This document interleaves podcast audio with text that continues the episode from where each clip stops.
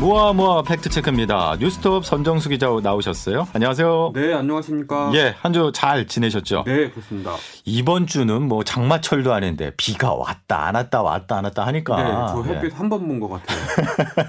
보고 싶습니다. 햇빛. 아 그래도 피부가 좀 까만해지신 것 같은데. 밖에 그냥 햇빛이 없어도 자외선은 있으니까요. 예. 네, 그래서 탄 것 같습니다. 알겠습니다. 오늘 어떤 주제로 갖고 어, 오셨어요? 오늘은 부항 백신 맞고 부항 뜨면 백신 성, 성분을 뽑아낼 수 있다.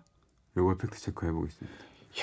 부항을 뜨면은 백신 성분을 뽑아낼 수 있다. 네. 부항 뜨는 분들 꽤 많으시거든요. 뭐 시원하다고 그렇죠. 굉장히, 예, 좋아하시는 분들 많이 계신데 예. 이게 이제 좀 굉장히 위험하더라고요. 알아보니까 어. 효과도 없고 예. 그러니까 이 백신 성분을 뽑아낼 수도 없고 오히려 이제 부작용만 일으키는 그래서 어, 화급히 팩트 체크를 해봤습니다. 근데 지금 어떤 정보들이 퍼지고 있다는 거예요? 이 일부 인터넷 커뮤니티를 중심으로 그 백신 접종한 다음에 어깨를 동여매고 네네. 재빨리 집으로 가서 사열침으로 상처를 낸 다음에 예. 부항을 떠서 백신 그 약물을 뽑아내라.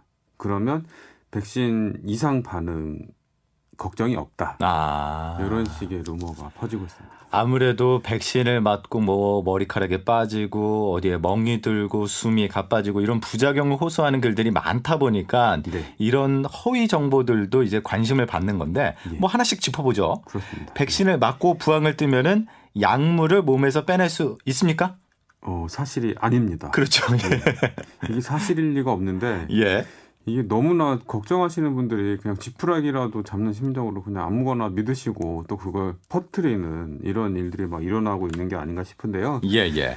이게 그 뭐 다들 아시겠지만 그 코로나 예방 접종 하신 분들은 약간 좀 다른 주사랑 좀 다르네 뭐 이런 생각을 해보신 적이 있을 거예요. 예. 이 왜냐하면 이게 우리 어, 보통 어깨 여기 상완 삼각근이라고 하는 이 어깨 근육에다가 접종을 하는데요. 예, 예. 그 일반 주사들은 이렇게 비스듬하게 주사가 들어가잖아요. 아, 예. 근데 코로나 백신 주사는 직각으로 부- 바늘이 들어갑니다. 이게 왜 그러냐면 예, 예. 이 예방 코로나 백신 예방 접종은 근육 주사 방식으로 근육층에다가 약물을 주입하는 거거든요. 예. 근데 이렇게 눕혀서 바늘을 찌르는 것은 뭐 피내 주사, 피하 주사 뭐 이런 주사들이 피부층에 놓는 주사들이 이렇게 어, 주사를 놓고요. 어. 이 코로나 백신은 약물이 근육층까지 들어가는 근육 주사기 때문에 예.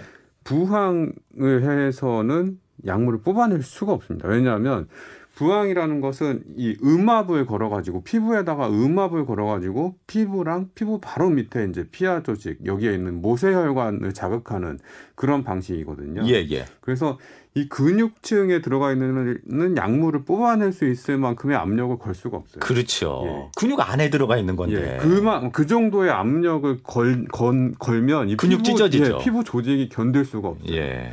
아니 이게 너무 이상하니까 차라리 안 맞는 게 낫지 예. 왜 이런 말들이 퍼지는지 모르겠어요. 이게 백신 패스 때문에 그럴까요? 그렇죠. 그리고 일단- 혜택 누리고 싶어서. 예. 그리고 그리고 이제 그 지금 사회 전반적으로 예. 약간 백, 나, 그 인사처럼 됐잖아요. 백신 맞았어요? 아 그렇죠. 그냥 그냥 그 대답을 하기가 싫은 거죠. 저 안 맞았어요. 그럼 또 설명해야 되니까. 그렇지 왜 또 예. 그랬는지. 근데 반, 그런 분들이 계세요. 그러니까 기저질환이 있어가지고 정말 너무너무 두려우신 분들 아니면 그 태생적으로 너무너무 심한 건강 염려증이 있으신 분들 이런 예. 분들은 꺼리고 꺼리고 꺼리고 이제 이런 상황이거든요. 근데 그 왜 안 맞았어 이 얘기를 들었을 때 답변하기가 너무 궁색한 거예요. 지금 사회적 분위기가. 그렇죠. 예. 그러니까 좀, 어, 어, 맞기는 맞는데 맞았다고 대답은 해야 되겠는데 부작용은 싫고. 부작용 싫고 그러니까 이런 꼼수를 이제 막 그 생각을 하고 있는 것 같습니다. 예. 집에 가서 예. 사열침이 사열침을 하고 부항을 떠라 이런 말이 있는데 이게 좀 위험한 거잖아요. 집에서 혼자 이런 걸 한다는 거. 그렇죠. 예. 의료행위인데. 이게 그 부항이 굉장히 그 좀 간편한 행위고 안전하다고 생각하시는 분이 많이 계시는데요. 이것도 엄연한 이제 의료 행위고 이 단속하면 걸려요. 집에서 그럼요. 자가치료 이- 이 부항하시면 의료법 위반으로 단속될 수 있습니다. 근데 그거보다 더 중요한 건 뭐냐면 사열침 같은 경우는 이제 그 피부에 상처를 내는 거거든요. 그래서 이게 전문가가 면허가 있는 전문가가 무균 시설 내에서 해야 될 의료 행위인데 이걸 이제 집에서 하실 경우에는 그 상처 부위로 감염이 될 우려가 있. 그 이거 큰일 납니다, 진짜. 그러니까 함부로 하시면 안 됩니다. 예. 제가 접했던 이야기 중에 조금 아 이거 좀 당황스러웠던 것 중에 하나가 예. 어깨에 피멍이 들게 한 뒤에 예. 접종을 하면은 약물 흡수를 방해한다 예. 이런 말이었어요. 그 그거는 이제 어, 그분들의 논리는 이런 겁니다. 그러니까 예예 예, 예. 어깨 부분, 그러니까 주사 맞을 부분에 미리 때려가지고 그러니까. 피, 피멍이 들게 하면 예. 거기서 이제 울혈이 생기면서 그 약물이 흡수되는 속도를 놓치, 늦출 수 있으니까 그 약물이 흡수되기 전에 빨리 또 집에 가서 사혈침하고 부항 떠서 뽑아내라. 뽑아내라. 이런 얘기인데요. 예 예. 이것도 말이 안 됩니다. 이게 왜 왜냐하면 멍이라는 거는 피부 아래 혈관이 손상되면서 피가 이제 주위에 조직으로 새어 나와 가지고 이 피부를 통해서 검거나 푸른색으로 보이는 거거든요. 그러니까 이 멍이라는 건 피부 깊이에서 일어나는 현상이라는 겁니다. 근데 말씀드렸지만 예. 그 코로나19 백신은 근육 주사 더 깊은 층에서 진행되는 거기 때문에 설령 뭐이 근육층에 우려를 생기도록 한다 그러면 어마어마한 힘을 가해야 되는데 그러면 뼈가 부서지지 않을까? 아 그럼요. 이, 이것도 사실과 다른 이야기입니다. 예. 절대 따라하시면 안 돼요. 맞습니다. 하나 하나 따라해서는 안 되는 것들만 이제 나오고 예. 있는데 백신 접종 후에요 네. 자석을 예. 접종 부위에 대라 예. 이런 말도 있어요. 예, 그런 말도 있습니다. 그, 예. 리고 이제 그, 그 사열침 하고 나서 부항 뜰 때 부항 그 컵에다가 자석을 달고 해라 뭐 이런 얘기도 있는데요. 이거는 이것도 또 어처구니 없는 얘기인데 왜 이런 얘기를 하냐면 그 백신 성분 중에 금속성을 띠는 산화그래핀이라는 게 들어있다. 이거를 뽑아내야지 그 이상 반응을 줄일 수 있다. 이제 이런 허위 정보인데요. 예. 이 산화 그래핀이 어떤 물질이냐면 어, 연필의 흑연, 이게 연필 시임 있지 않습니까? 예, 예. 다이아몬드 뭐 이런 것처럼 탄소로만 이루어진 물질인데 두께가 되게 얇대요. 0.2 나노미터 정도 되는 얇은 막. 근데 강도는 강하고 열 전도성은 뭐 낮고 전기 전도성은 좋고 그래서 예. 굉장히 뭐 꿈의 물질 뭐 이렇게 뭐 불리고 있는데요. 일부에서는 이런 이 물질들을 백신에 넣는다. 그리고 이걸 악용한다. 뭐 생체 정보를 빼가는 뭐 저거 저거 뭐 이런 네네네네. 이런 루머들이 있는데요. 뭐 예전부터 있었죠 이거는. 예, 예. 근데 이거는 그 FDA 미국 FDA에서 백신을 만들 때 이 그래핀 산화 그래핀을 체내용으로 승인을 한 적이 없습니다. 그래서 이걸 사용할 수가 없고요. 그래서 이 자체가 거짓말이네요. 예, 예. 예. 그리고 그 백신 성분을 제가 이제 그 미국 CDC 질병통제예방센터에서 다 확인을 해봤는데요. 예, 예, 예. 어떤 금속성 물질도 들어있지 않다 음. 이렇게 밝히고 있습니다. 예. 그러니까 아무리 자석을 갖다 대봤자 원료 자체에 금속성 성분이 들어있지 않으니까 예. 이거 아무 쓸데 없는 짓이죠. 이거. 아, 참. 전문가 입장 어떻습니까? 어, 제가 대한 한의사협회에다 물어봤는데요. 예, 예.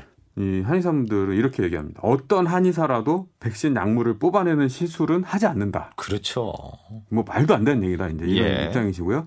자가 치료를 위해서 정확하지 않은 정보에 의존하는 것은 정말 바람직하지 않다. 이렇게 얘기를 하십니다. 예. 오늘 짚어주신 이런 가짜 뉴스 같은 경우에는 한의학 입장에서도 참 불쾌하죠. 예. 그렇습니다. 예, 그래서 부항을 그- 그, 런 예. 식으로 하라고 만든 건 아니잖아요. 제가 약간 질문을 하는 것도 좀 조심스러웠는데요. 그 이 한의 학계에서는 자꾸 이제 이런 일들이 생기니까 마치 한의가 백신 접종을 방역을 방해한다. 그렇죠. 이런 그 오해가 생길 수 있어요. 예. 그래서 굉장히 경계하면서 답변을 하시더라고요. 아니 근데 이런 이야기가 퍼지는 이유를 뭐로 우리가 그 추리를 해봐야 될까요? 이거는 제가 봤을 땐 크게 두 가지로 볼 수 있겠는데요. 예. 하나는 그 관심 받으려고 하는 사람들이 가능하지도 않은 거를 마치 이제 막 해낸 것처럼 이렇게 막 꾸며내 가지고 어 관심을 끌기 위해서 허위 정보를 이제 막 만들어냅니다. 예. 그러면 이게 어떤 어떻게 확산되냐? 백신을 맞는 것에 대한 두려움을 가진 사람들이 검, 별도의 검증 없이 별다른 검증 없이 이 얘기를 오 그래 막 퍼뜨리는 거죠. 음. 그리고 또 한 부류는 뭐가 있냐면 무임승차를 노리는 사람들. 무임승차. 예. 예. 뭐 아, 이상 반응도 있고 뭐 막 백신 맞고 죽는 사람도 있다는데 뭐 기다리면 집단 면역 된 다음에 그럼 나 안 맞을래. 나는 이 세상에서 제일 마지막에 백신을 맞는 사람이 될 거야. 아. 이런 사람들 예. 뭐 이런 부류들이 백신을 안 맞은 안 맞는 실질적으로 맞지 않았으면서도 뭐 백신 인센티브라든지 예. 뭐, 백- 아, 뭐 지금은 얘기하고 있지 않지만 혹시 있을지도 모르는 미접종에 따른 불이익 이런 음. 거를 그 우리 방역 체계를 속여가면서 얻으려고 하는 약간 네. 꼼수 같은 그런 측면도 있는 거죠. 알겠습니다. 정확한 통계 갖고 한번 이야기를 해보죠. 네. 우리 그 방역 당국도 아마 정확하게 통계를 뭐 매주 혹은 뭐 이틀에 한 번씩 이렇게 발표를 하는데 지금 18세 이상 인구의 뭐 80% 이상 1차 접종을 받았다고 나오잖아요. 그렇습니다. 이상 반응이 나타나는 비율, 예. 이상 반응이 나타난 비율 지금까지. 그 나타난 비율이 아니고 엄밀히 얘기하면 신고된 비율이에요. 아, 그렇죠, 그렇죠. 예, 예. 예. 이게 주별로 업데이트를 합니다. 그래서 예. 최신 자료는 어이 31주 차 그러니까 백신 접종이 국내에서 2월 26일 날 시작됐는데요. 10월 3일 자료가 이제 최신 자료인데요. 10월 초, 예, 예, 10월 예. 3일. 10월 3일 지난주 자료죠. 네. 어 6,524만 5,722건의 접종 가운데 이상 반응으로 신고된 건수는 28만 5,912건입니다. 아, 죄송한데 이거 비율로 말씀해 주셔야 돼. 이게 굉장히 많죠. 네. 예. 28만 건이라고 하니까. 그러니까요. 그러면 이걸 비율로 따져보면 예. 어떻게 되냐면 예. 0.438%입니다. 0.5%가 안 돼요. 그러니까 만 명이 백신 접종을 받았으면 예. 43.8명이 이상 반응을 신고하는 거고요. 그리고- 여기에 이상 반응이라는 건 자체는 예. 우리가 알고 있는 그런 중증으로 가는 이상 반응도 있지만 그냥 예. 단순하게 어지럽거나 예, 예, 예. 힘이 빠지는 어 팔이 아파요 뭐 이런 것도 이상 반응이죠. 그렇죠. 예. 예. 그 접종하고 나서 몸에 무슨 이상 징후가 있다고 신고된 건수가 이런 거고요. 그리고 방금 말씀하신 어중 중대한 이상 이상 반응, 주요 이상 반응 뭐 이제 이렇게 부르기도 하는데요. 예. 사망 아, 앞전에 얘기했던 그 아나필락시스 쇼크 의심 사례 그리고 중환자실 입원, 생명 이중, 연구 장애 뭐 이제 이런 이런 것들을 중대한 이상 반응으로 분류를 하는데 이거는 1만 건당 1.6건입니다. 1만 건당. 예. 예. 야, 이게 그러니까 바꿔서 얘기하면 만 명이 백신 주사를 맞으면 예. 9,998명은 중대한 이상 반응하고는 무관한 거예요. 예. 근데 이게 왜 이렇게 되냐면 그 아프다 뭐 내지는 뭐 병원에 갔다 백신 접종 맞고 알아 누웠다 이런 분들이 숫자는 적지만 목소리가 큰 거죠 그리고 음. 오래 기억되고 네. 주변에서 아 나 백신 맞았는데 아무렇지도 않았어 그러면 어 그렇구나 잘 됐네 그리고 넘어가고 그걸 기억하지 않는 겁니다 그렇죠. 예 어, 우리 기자님도 그렇고 예, 저도 그렇고 다 예. 백신 맞았습니다. 그렇습니다. 근데 백신 맞은 날 예 물론 조금 아팠습니다. 저는 하나도 안 아팠어요 아, 그렇군요. 예. 저는 조금 아팠는데 예. 한 2, 3일 지나니까 저는 예. 정상적인 생활이 예. 가능했거든요. 그러니까 누가 누가 그걸 기억하지 않잖아요 근데 예, 예. 그 옆에 누군가가 아 나 백신을 맞았는데 또는 내가 아는 사람의 아는 사람의 아는 사람이 백신을 맞았는데 뭐 입원했다더라 예. 이건 오래 기억하는 거죠 이 특정 커뮤니티에 보면 그런 얘기도 저는 봤는데 자기가 이제 간호사라고 하면서 예, 예. 이 백신 접종에 대한 굉장한 거부 반응을 노출하면서 접종 받으러 오신 분들한테 주사 바늘만 찌르고 약은 안 넣고 돌려보낸 적이 많다 음. 그렇게 얘기를 하는 사람도 있었어요. 예. 근데 이건 어떻게 보면 우리 이 백신 접종 방역 체계를 완전히 근간을 흔드는 일이거든요. 그러니까 이런 식을 그러니까 이, 이런 식의 정보는 이게 조작된 것인지 조작됐다면 허위 조작 정보 유포로 단속을 해야 되는 거고 예. 만약에 사실이라면 그 간호사는 간호사를 하시면 안 되는 분이죠. 예, 처벌을 받아야죠. 예, 예. 알겠습니다. 오늘도 팩트 체크 우리 뉴스톱 선종수 기자와 함께 어, 백신과 관련해서 잘못된 허위 정보 어, 짚어봤는데 하루 빨리 우리가 코로나19의 위험에서 벗어나기 위해서는 백신을 통해서 어, 지금 이 일상을 회복하는 방법밖에 없습니다. 우리 마스크 벗어야 되잖아요. 보세요. 예. 아, 언제 벗을 수 있을까 모르겠습니다. 그러니까요. 자, 우리 모두 다 같이 예, 노력해야 된다는 취지에서 허위 정보는 이제 좀 우리가 잘 선별을 하자라는 뜻에서 선정수 기자와 함께 팩트 체크 알아봤습니다. 집에서 사열친 부항 절대 하지 마십시오. 그 어. 예, 오늘 말씀 여기까지 고맙습니다. 네, 고맙습니다. 토요일 아침 뉴스 총정리. 지금 여러분께서는 CBS 라디오 김덕기의 주말 뉴스쇼를 함께하고 계십니다. 뉴스 이면 들여다보는 민동기의 색다른 시선입니다. 시사평론가 민동기 씨입니다. 안녕하세요. 안녕하십니까. 네. 이번 주에도 뭐 많은 이슈들이 있었는데 어떤 이슈를 또 민동기 시사평론가만의 시선으로 바라봤을지 궁금합니다. 오늘은 백신 패스를 둘러싼 논란에 대해서 한번 얘기를 해보고자 합니다. 예, 백신 패스. 네. 이 정부가 코로나19 단계적 일상 회복 방안으로 백신 패스를 검토 중이다 이런 보도가 나왔는데요. 예, 이 백신 패스라는 게 접종 완료자들 있지 않습니까? 이분들에게 다중 이용 이용 시설 이용 등의 제한을 없애는 그런 혜택을 부여하는 정책. 간단하게 그렇게 생각을 하시면 됩니다. 그렇죠. 예. 미접종자의 감염 위험성을 낮추기 위한 일종의 이제 접종 유인책으로 정부가 검토를 하고 있는 그런 방안인데 예, 예. 이걸 정부가 공식화한 게 지난달 28일입니다. 권덕철 복지부 장관이 한국 방송기자클럽 초청 토론회에서 이 백신 패시를 처음으로 언급을 했거든요. 그러니까 정부는 이후에 미접종자가 다중이용시설을 이용을 하려면 이른바 그 PCR 검사 있지 않습니까? 예, 예. 이 음성 확인서가 필요할 수도 있다 이렇게 예고를 했고요. 이렇게 정부가 예고를 하니까 미접종자들이 그럼 이건 우리에 대한 차별이다 이렇게 이제 반론을 제기를 한 겁니다. 실제로 지난 1일 청와대 국민청원 게시판에요. 예, 예. 백신 패스 반대합니다라는 제목의 청원 글이 올라왔는데 이게 지난 7일 기준으로 6만 명이 넘게 동의를 했고요. 이 백신 패스와 관련한 청와대 국민청원만 하더라도 지난 7일 기준으로 18개나 되고 있습니다. 아, 이 백신 패스와 관련해서 어느 쪽에 방점을 찍느냐가 참 미묘한 차이가 있는데 어, 접종 완료자에게 혜택을 준다 쪽에 방점을 찍을지 아니면 미접종자들에게 불이익을 준다에 방점을 찍을지 이 부분에 따라서 서로 시선이 엇갈리는데 백신 패스 반대하는 주장 반대를 주장하는 분들의 핵심은 뭡니까? 사실 지금 김덕기 아나운서도 얘기를 했지만 그 방점을 어디에 찍을지에 따라서 조금 사- 시각 차이가 날 수 있는데 예, 조금이 아니라 굉장히 많은 어떤 어, 시선이 좀 존재합니다. 예, 그러니까 미접종자들은 결국 이게 우리에 대한 차별이 된다라고 이제 주장을 하고 있는데요. 그러니까 제 주변에도 접종하지 안 맞으신 분들이 꽤 있거든요. 예, 이분들 얘기는 그거예요. 그냥 맞기 싫어서 안 맞는 게 아니라 기저질환자도 있을 수 있고 그리고 부작용에 대한 우려 많이 가지고 있습니다. 예. 근데 그런 것들 때문에 자기가 아직 안 맞고 있는데 어, 이 청와대 글을 올린 청원이 글을 봐도 이러거든요. 개인 질환이라든가 체질이라든가 알레르기 부작용으로 백신 접종 못하고 그런 사람도 있는데 아니 왜 정부가 백신을 무조건 강제하려고 하느냐 이런 얘기를 하면서요.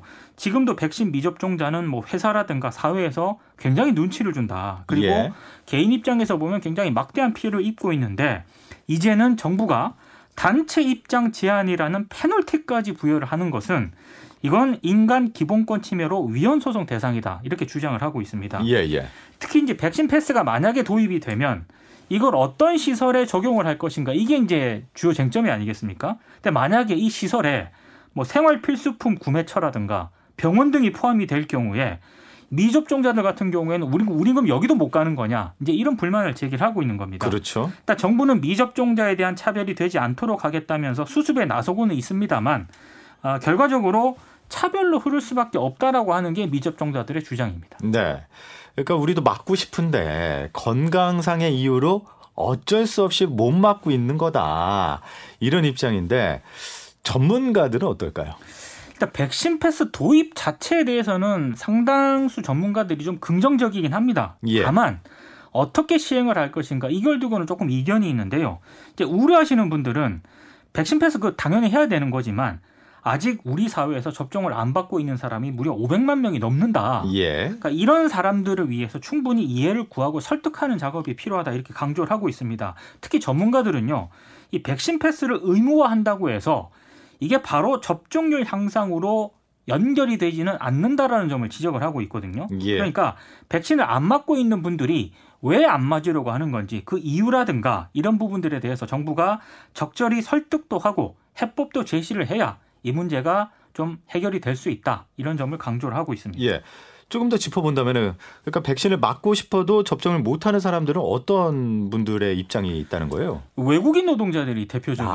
아, 그러네요. 이 특히 영세 중소기업에서 그렇죠, 그렇죠. 일하시는 분들은요. 일요일에만 쉬거든요. 예. 근데 일요일에 백신 접종하는 보건소나 병원 찾기가 굉장히 어렵습니다. 그렇죠. 쉽지 않죠. 그럼 만약에 이제 아 나 평일에 가서 맞으면 되는 것 아니냐 이렇게 얘기하시는 분들도 있는데 이 외국인 노동자들 같은 경우에는 평일에 백신 맞으려고 업주나 관리자로부터 허락을 받아야 되잖아요. 이게 현실적으로 굉장히 쉽지가 않다고 합니다. 특히 이주 노동자들 같은 경우에는 대부분 기숙사에서 단체 생활을 하는 분들이 굉장히 많거든요. 많죠. 그러다 보니까 코로나에 취약할 수밖에 없는 거고요. 그래서 이주 노동자들 같은 경우에는 백신 접종 접근성을 오히려 지금 높여야 되는 그런 상황인데 만약에 지금 단계에서 백신 패스를 도입을 하게 되면은 오히려 이들을 소외시킬 수 있다 이런 비판이 나오고 있습니다. 아 그렇군요. 지금 일부 지자체의 경우에 백신 패스를 도입했다라는 말이 나는데 맞나요? 이게 강원도 강릉시거든요. 예. 저는 조금 이해가 안 가는 그런 조치인 것 같습니다. 그러니까 이번 주부터예요.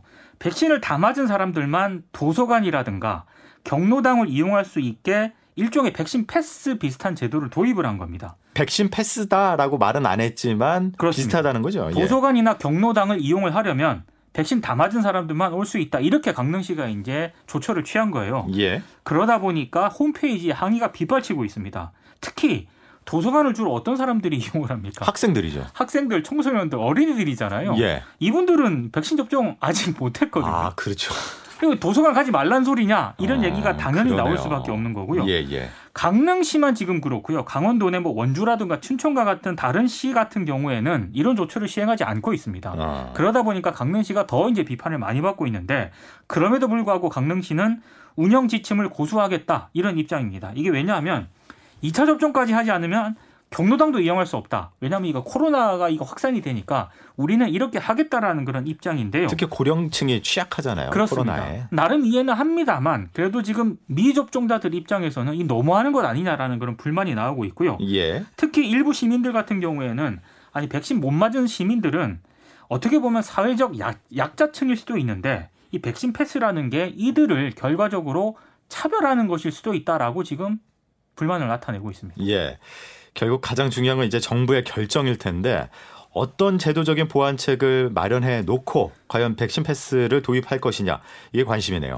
굉장히 고민을 많이 하는 것 같아요. 왜냐하면 김부겸 국무총리도요 이번 주 중앙재난안전대책본부 회의에서 일단 백신 패스와 관련해서 뭐 백신 패스라고 직접적으로 며- 이름을 밝히진 않았습니다만 흔히 말하는 위드 코로나 있지 않습니까? 이게 접종 완료자의 일상 회복을 적극 지원하는 방향으로 제도가 설계돼야 한다 이런 점을 강조를 했지만 미접종자에 대한 차별이라든가 소외가 발생하지 않도록 하는 게 정말 중요하다. 또 이렇게도 얘기를 했거든요. 예. 그러니까 지금 최종 확정은 아닙니다만 언론 보도를 통해서 나온 음, 얘기들을 보면은요. 1차 접종 후에 부작용 피해를 만약에 입었거나 아니면 기저질환으로 백신 접종을 못하는 사람들 같은 경우에는 음성 확인서 등을 통해 불이익이 없도록 하는 쪽으로 논의가 되고 있는 것 같고요. 그리고 어, 백신을 다 맞지 않은 사람들에 대해서 적용되고 있는 지금 방역 수준이 있지 않습니까? 예. 그러니까 이거를 뭐 더 단계를 두는 게 아니라 이 수준을 그대로 유지를 하겠다.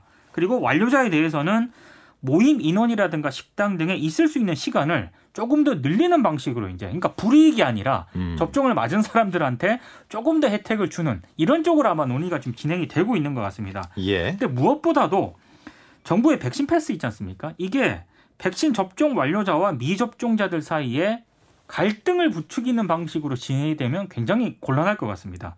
이게 지금 백신을 접종하기 위해서 백신 패스를 좀 더 많은 분들의 접종을 하라는 차원에서 백신 패스를 도입을 하는 거지 않습니까? 그렇죠. 근데 그렇죠. 이 제도가 만약에 미접종자들로 하여금 아니 그럼 우리를 소외시키겠다는 거냐라는 쪽으로 간다면은 조금 더 지금보다는 정부의 세심한 배려 좀 보완책이 좀 필요해 보인다 이런 생각이 좀 드네요. 예. 백신 패스와 관련해서 우리 민동기 시사평론가의 시선 들어봤습니다. 고맙습니다. 고맙습니다. 주말 뉴스쇼 3부 잠시 후에 이어질 텐데요. 국제뉴스 그리고 이어서 김현정의 뉴스쇼 화제 인터뷰 들어보겠습니다.